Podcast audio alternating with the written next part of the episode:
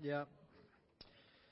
Uh, also, want to remind you before we dive on into God's Word together is if your kids are singing in the program next Sunday, please, please, please make sure you're there, that you have the children at midweek on Tuesday night, because that's kind of their final rehearsal before the day. So that'll be a really key time. But go ahead and turn over to Mark chapter 6. Gratified or satisfied? You know, it's the holiday season. Uh, this morning, it's inspiring to see people come in and give. And the tables are full of what you decided to give. You know, whenever you decide to give, you're foregoing receiving whatever it was that you had. You had to make a sacrifice, you had to make a choice. Sometimes it's time, sometimes it's money, uh, sometimes it's something valuable to you. And Jesus is constantly working to inspire our hearts to continue to be givers because giving is not something you do once and go, that's awesome. You know, I remember like eight years ago, I gave. No, it really should be a daily, regular part of the Christian life. And so Jesus is working on those closest to him. And when we pick it up in Mark chapter 6, starting in verse 30, it says, The apostles gathered round Jesus and reported to him all they had done and taught. Then, because so many people were coming and going, they did not even have a chance to eat. He said to them, Come with me by yourselves to a quiet place and get some rest. Now, we are now in the month of December. It's hard to believe how fast the year's gone. Finals are coming up. Talk to one guy, he's got a final tomorrow. You know, maybe your finals are the week after. But it's kind of that end of the year crunch. It's holiday time, and you're looking forward to what Jesus says getting away to a solitary place and get some rest. And you're like, I love where this sermon is going. I, I feel connected to Jesus. I mean, I've been waiting all year for December. So I can relax, so I can rest, I can get energized, I can get some me time. And, you know, Jesus' situation here, they were meeting so many needs that they didn't even have a chance to eat. So, in the words of a teenager, they were starving. Modern day language, maybe they were hangry. You know, we get grumpy when we don't eat. And so Jesus looks at his 12 and he's like, all right, guys, let's, let's get away. We, we need some rest. We're going to go get some good food. We'll stop at a good restaurant on the way, and we're going to have some really awesome chill time. You go, I, I love this sermon. I mean, you know, I came here today. We gave our toys. You know, and I'm just feeling good. And now we're going to talk about rest and relaxation. This is going to be one of my favorite sermons. I, w- I will listen to it regularly. The only problem is we lay plans and we have expectations, but the needs of other people just never seem to revolve around our chill time. Did you ever notice that? People don't call you first and go, I want to make sure this is a really convenient time because I'm going to have a really big need on Tuesday. And so I'm giving you a little notice so you can kind of clear out your schedule so you'll be ready to meet my needs on Tuesday when the crisis hits. You know how life is. It's never that way. It always seems when you have the least amount of time, when life is the most hectic, you haven't had a chance to eat, and you're thinking about what you're going to eat after church right now. You know, what are you going to eat? And then all of a sudden, this huge crowd says, I have needs. You can't ignore me. I have needs. And it says, Jesus in verse 34, he saw the large crowd. He had compassion on them because they were like sheep without a shepherd. So he began teaching them many things. By this time it was late in the day, so his disciples came to him. This is a remote place, they said, and it's already very late. Send the people away so they can go to the surrounding countryside and villages and buy themselves something to eat. But he answered, You give them something to eat. They said, That would take more than a half a year's wages. Are we to go and spend that much on bread and give it to them to eat? How many loaves do you have? He asked. Go and see. When they found out, they said, Five and two fish. Then Jesus told them to make all the people sit down in groups on the green grass. So they sat down in groups of hundreds and fifties. Taking the five loaves and the two fish, and looking up to heaven, he gave thanks and broke the loaves. Then he gave them to his disciples to distribute to the people. He also divided the two fish among them all. They all ate and were satisfied. The disciples picked up twelve basketfuls of broken pieces of bread and fish. The number of men who had eaten was about 5,000.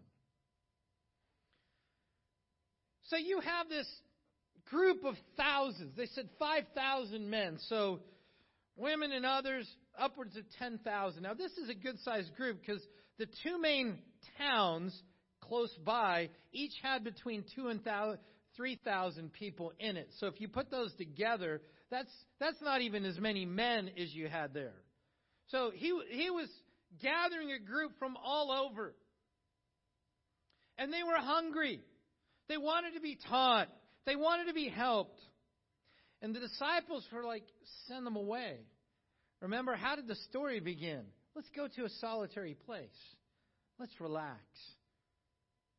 Let's get some me time. And then this huge crowd comes with needs. You know what's amazing about this story? Is Jesus had the disciples direct all the people to sit down, and then he worked one of the most amazing miracles he's ever done. But do you know who witnessed it? It was just the twelve. Now the thousands were fed.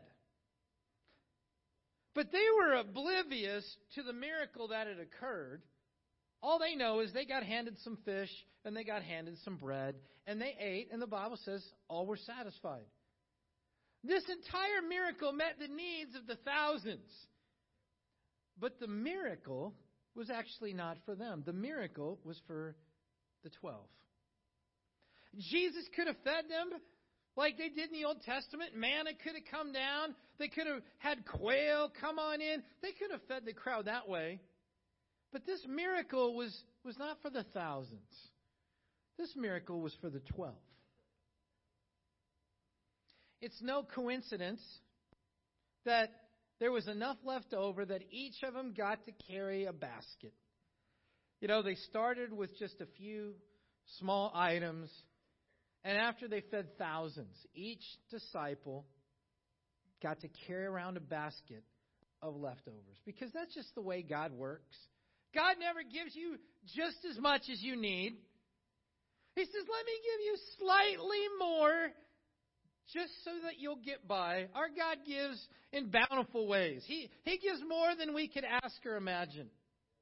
But remember, this miracle was for the disciples.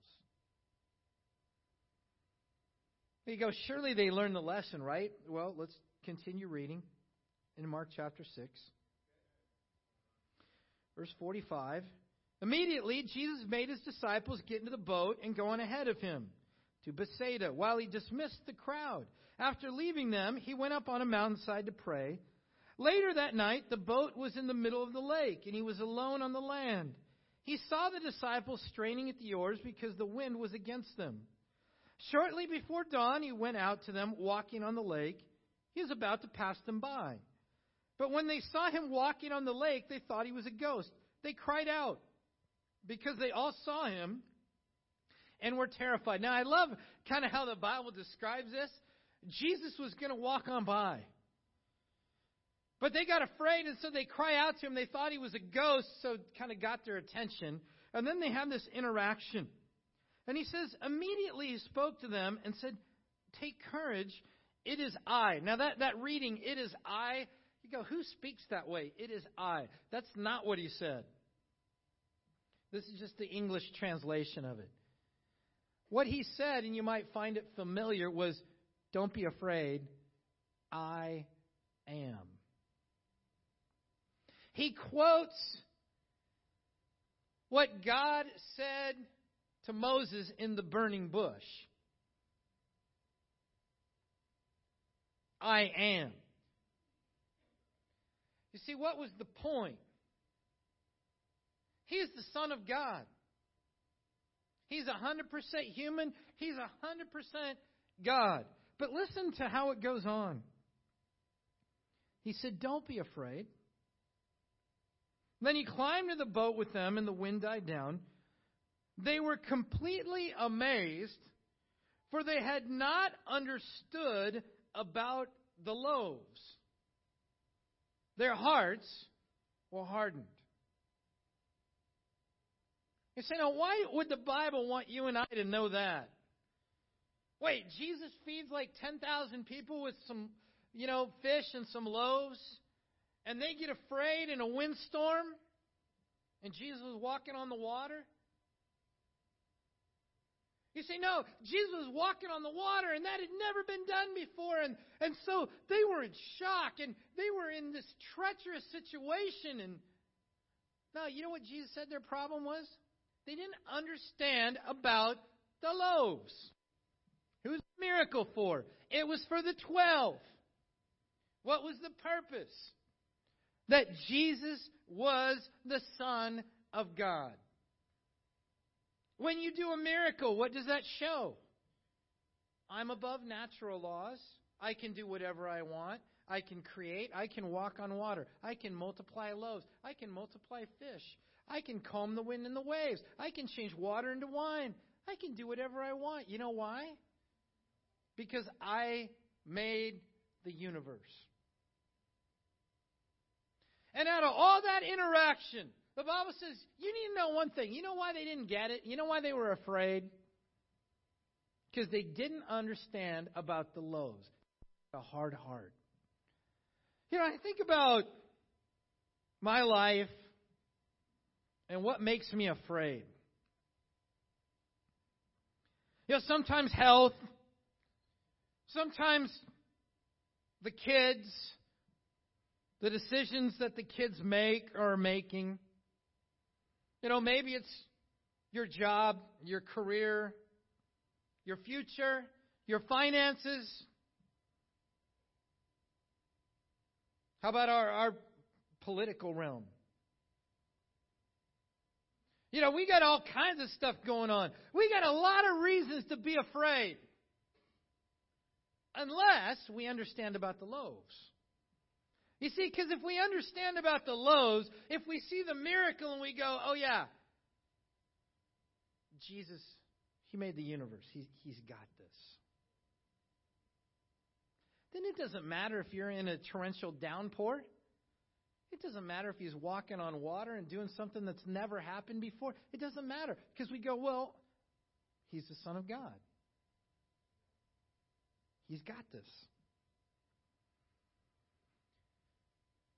You see, I think about what Jesus does in our life, about the miracles that are recorded in the Bible. Some of them were private, you know, just, just for the disciples.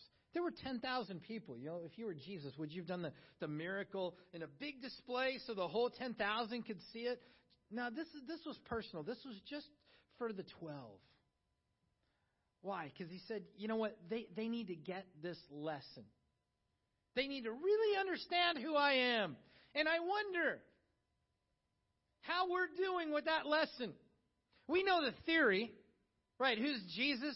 Well, he's God's one only Son. He was crucified for our sins. He was resurrected on the third day. We got the theory, right? What about when you're in a storm? Are you afraid? Would Jesus be afraid of what we're afraid of? Remember the one thing the Bible wanted you to know they hadn't understood about the loaves. You know, it goes on. Then he has an interaction with the Pharisees. And we're going to bypass that. Then you got a woman of great faith, and he heals uh, deaf and a mute. And then we get over to chapter 8. And, you know, so he's fed roughly 10,000. And now we're going to get another feeding because Jesus repeats himself. And you ever had somebody have to repeat themselves to you? All of us. Yeah, you ever been in class and somebody asks a question, and as soon as the teacher answers, somebody raises their hand, I got a question. And they asked the exact same question that was just asked. And what's everyone in the class thinking? Shouldn't have been looking at your phone. You would have heard. The answer was just given. Teacher just answered that one. Yeah, do you ever wonder if Jesus like, wait, you all worked up? Why? Wait, we just answered that one.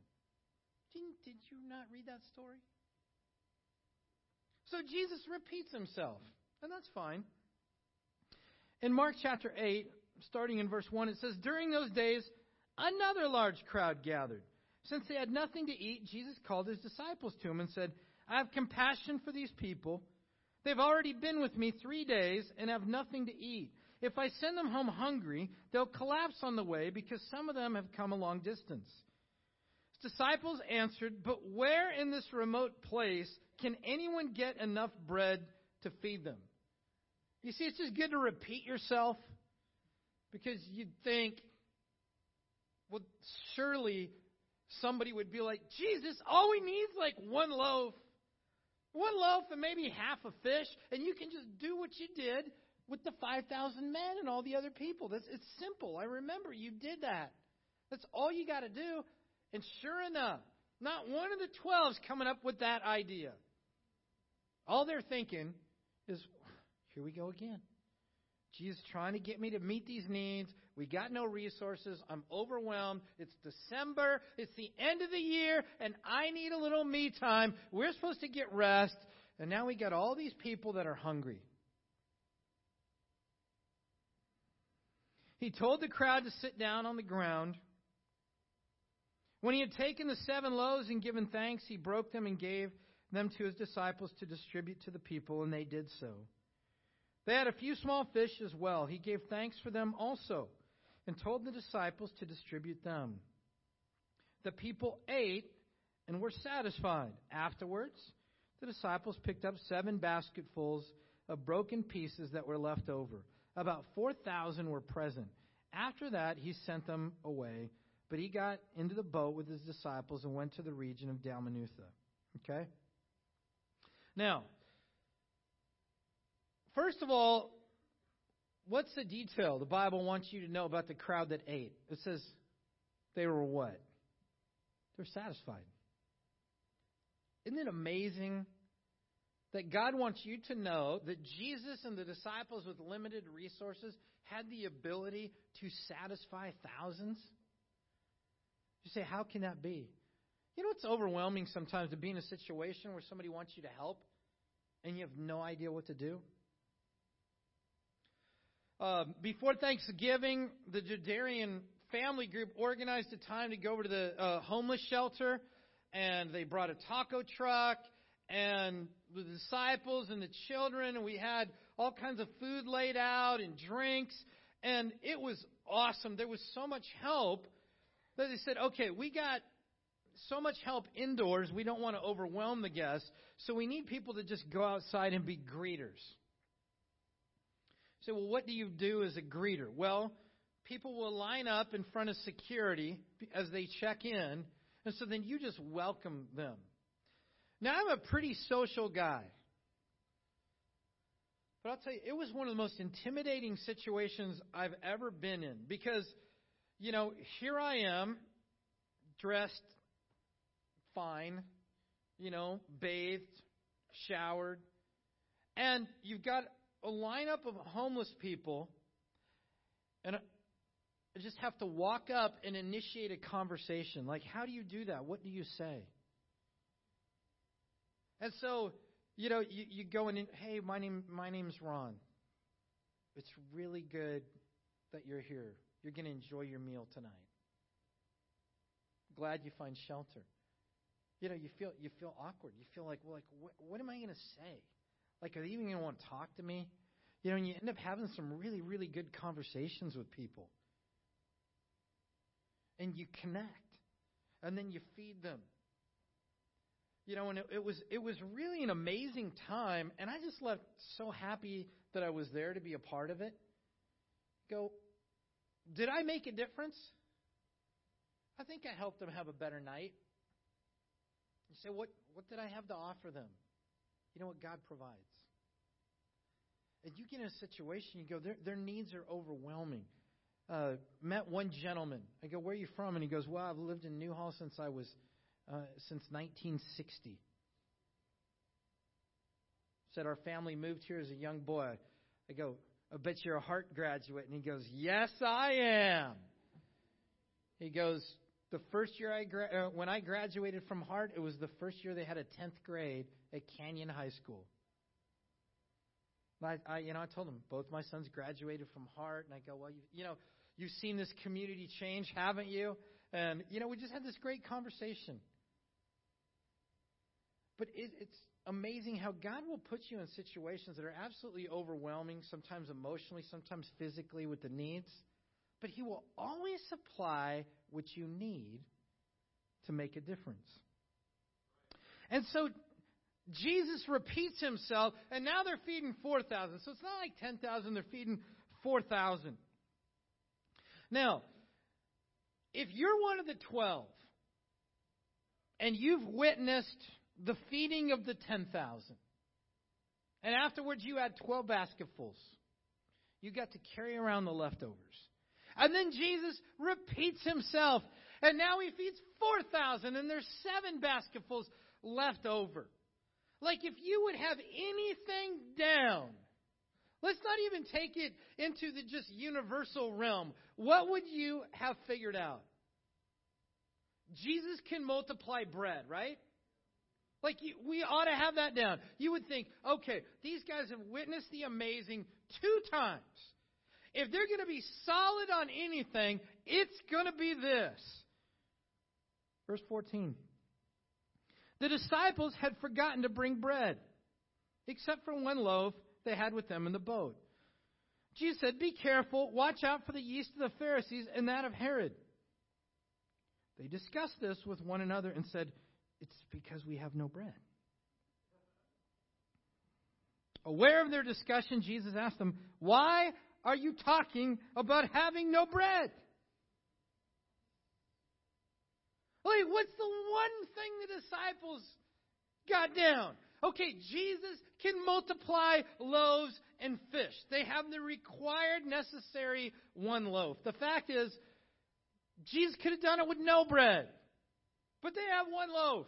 And Jesus says, Beware the yeast of the Pharisees. This is an important teaching time. He was prepping their hearts and their life, and they discuss it. Like, can you imagine that discussion group? Okay, Jesus said, Beware the yeast of the Pharisees. All the twelve have seen the same miracle twice. And what's the best they can come up with? See? I knew it. Jesus knows we forgot that's it. We're in trouble. I knew it. Jesus mad at us again. We're just like loafers. One loafer. That's all we are. We got one. I knew it. He's mad at me. You know, you read this story, and how do you feel about the disciples? Do you feel like that's an appropriate response, given everything that's happened? Do you look at them and go, oh, yeah, I mean, I I would do the same thing. I mean, you know, after you feed thousands and multiply all these loaves, I'd probably be worried too if we only had one loaf with Jesus. No, I totally get it. Now, but when we're self centered, we have reactions just the same way. Jesus does amazing things. And we're like, see, I know it. I, I'm bad. I'm a bad person. Jesus is mad. See, I'm a failure. I messed up. He's mad at me. He doesn't like me. And our buttons get pushed. And often I think Jesus is looking at us going, wait, what, what are you talking about? Well, Jesus, I mean, I am a total loser. I mean, with all this bread, I should have been better prepped, and we only had one loaf. And she's like, I'm not talking about bread. You know, when you get self focused, guilt, shame, it can mess up our thinking. And Jesus can do incredible things around us, and somehow out of all that, all we can connect with is, I'm a loser.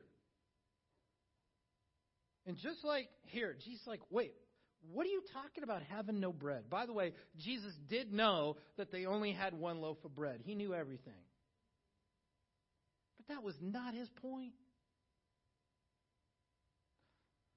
There was a far more important point that Jesus was training them, but they couldn't absorb it in their heart. Why? Because all they could think of is, oh, you forgot to bring bread. And the reality of the situation is they had plenty of bread. With the King of Kings and Lord of Lords, you just don't need that much. And he can feed thousands.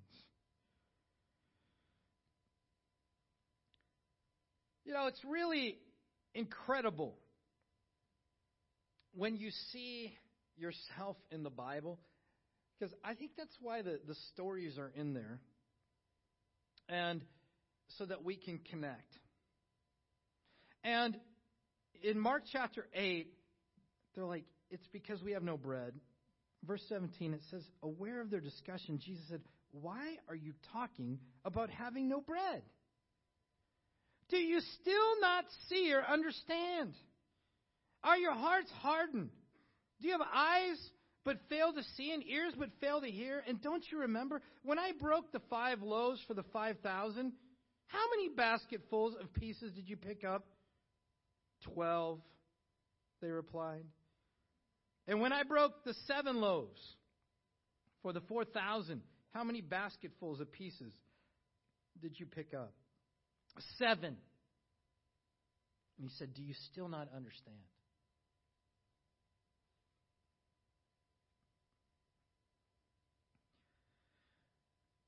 Jesus had a way of communicating. And yet our thinking can totally mess us up. The miraculous was right in front of them.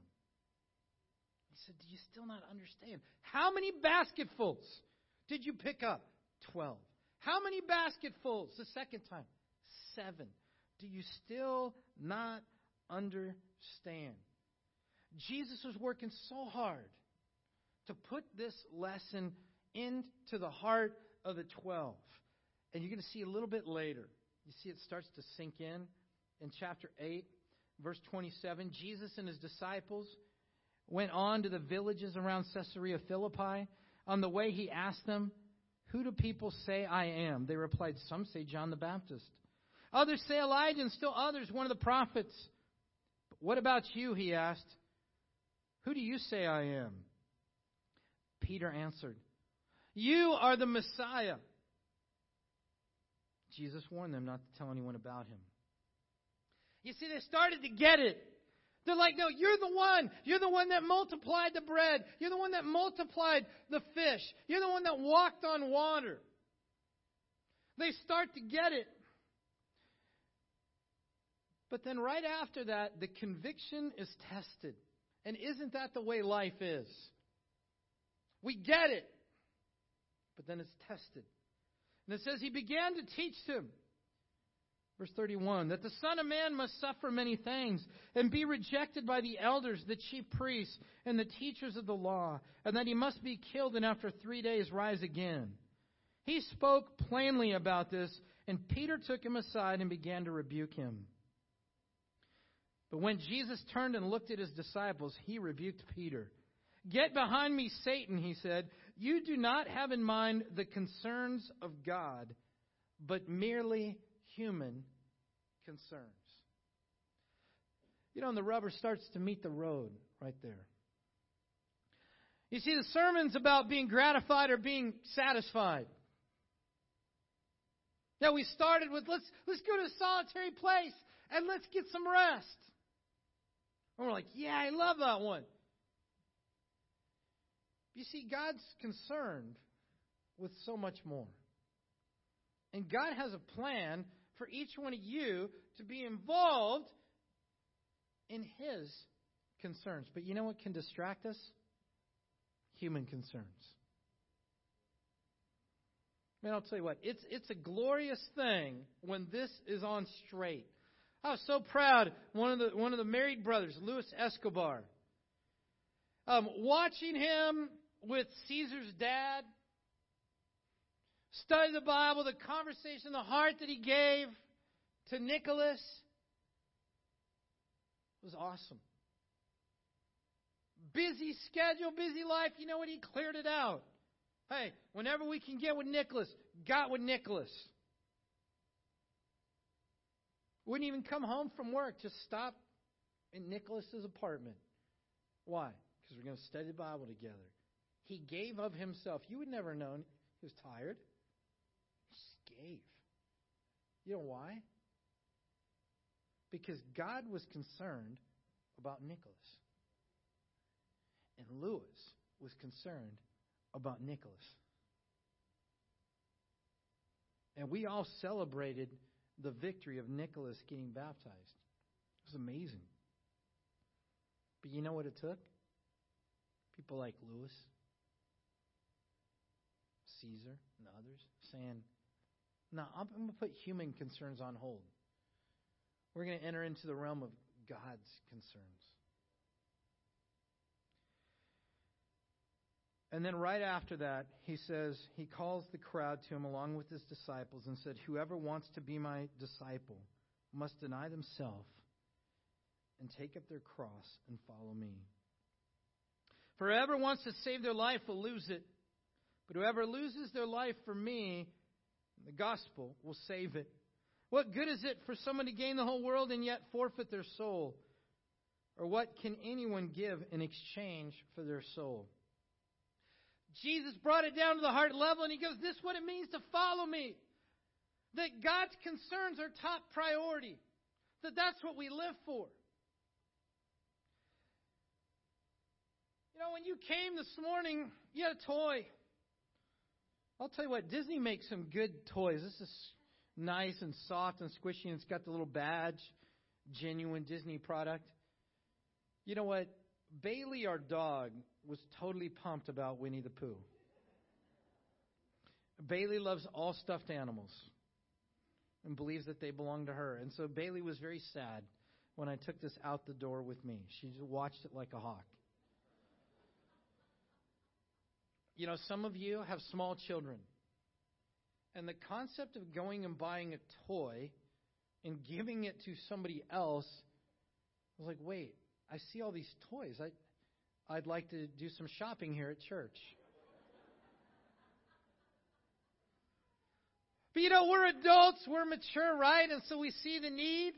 And so it's no problem for us to, to give away our toy. You know, sometimes it's not Winnie the Pooh, it's our time. You see, because you either give or you. No. It's mine. And you know what I realized? You can't reach out for Jesus if you're holding on to something other than Jesus. You know, maybe it's our career. Hey, I know there's these concerns, but my career, my hobbies, my family, my children, you know what? All of that is good and godly. But never to the point where we look at needs and say, uh uh-uh, uh, this is mine. It's my money. It's my time. It's my life. No, Jesus says, whoever wants to save their life will lose it. He says, You want to be satisfied? Give it away. We're like, What? Man, you will not ever hear that taught in a class. You want to be happy? You want to be satisfied? Live for others. Give away what you have. Remember how the scripture read? They all ate and were satisfied. You see, God accomplishes things that don't make sense to the world, but you got a choice to make. Are you going to hold on to what you have? Are you going to give to others? You know, when, when I'm concerned about myself, I want to hang on. When I'm concerned about what God's concerned about, my focus is out there. And I'm not alone. You see, we gave away Winnie the Pooh today. But there's something way more valuable.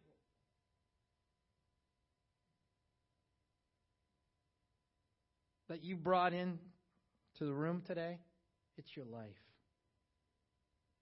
And Jesus says, whoever wants to save his life will lose it. Whoever's going to hang on to their life, to their priorities, to my time, to my schedule, to my money, to my hobbies, he said, you're going to lose it. You will wind up empty and unfulfilled every time. And yet, the amazing flip side is he said, when, when you give it away, you gain eternal life. They all ate and were satisfied. We have witnessed the miraculous. We've seen God move and work in incredible ways. We read the stories. We got the theory. But every day, it's not the annual toy drive. No, it's the soul drive. Because that's the only thing that matters for an eternity.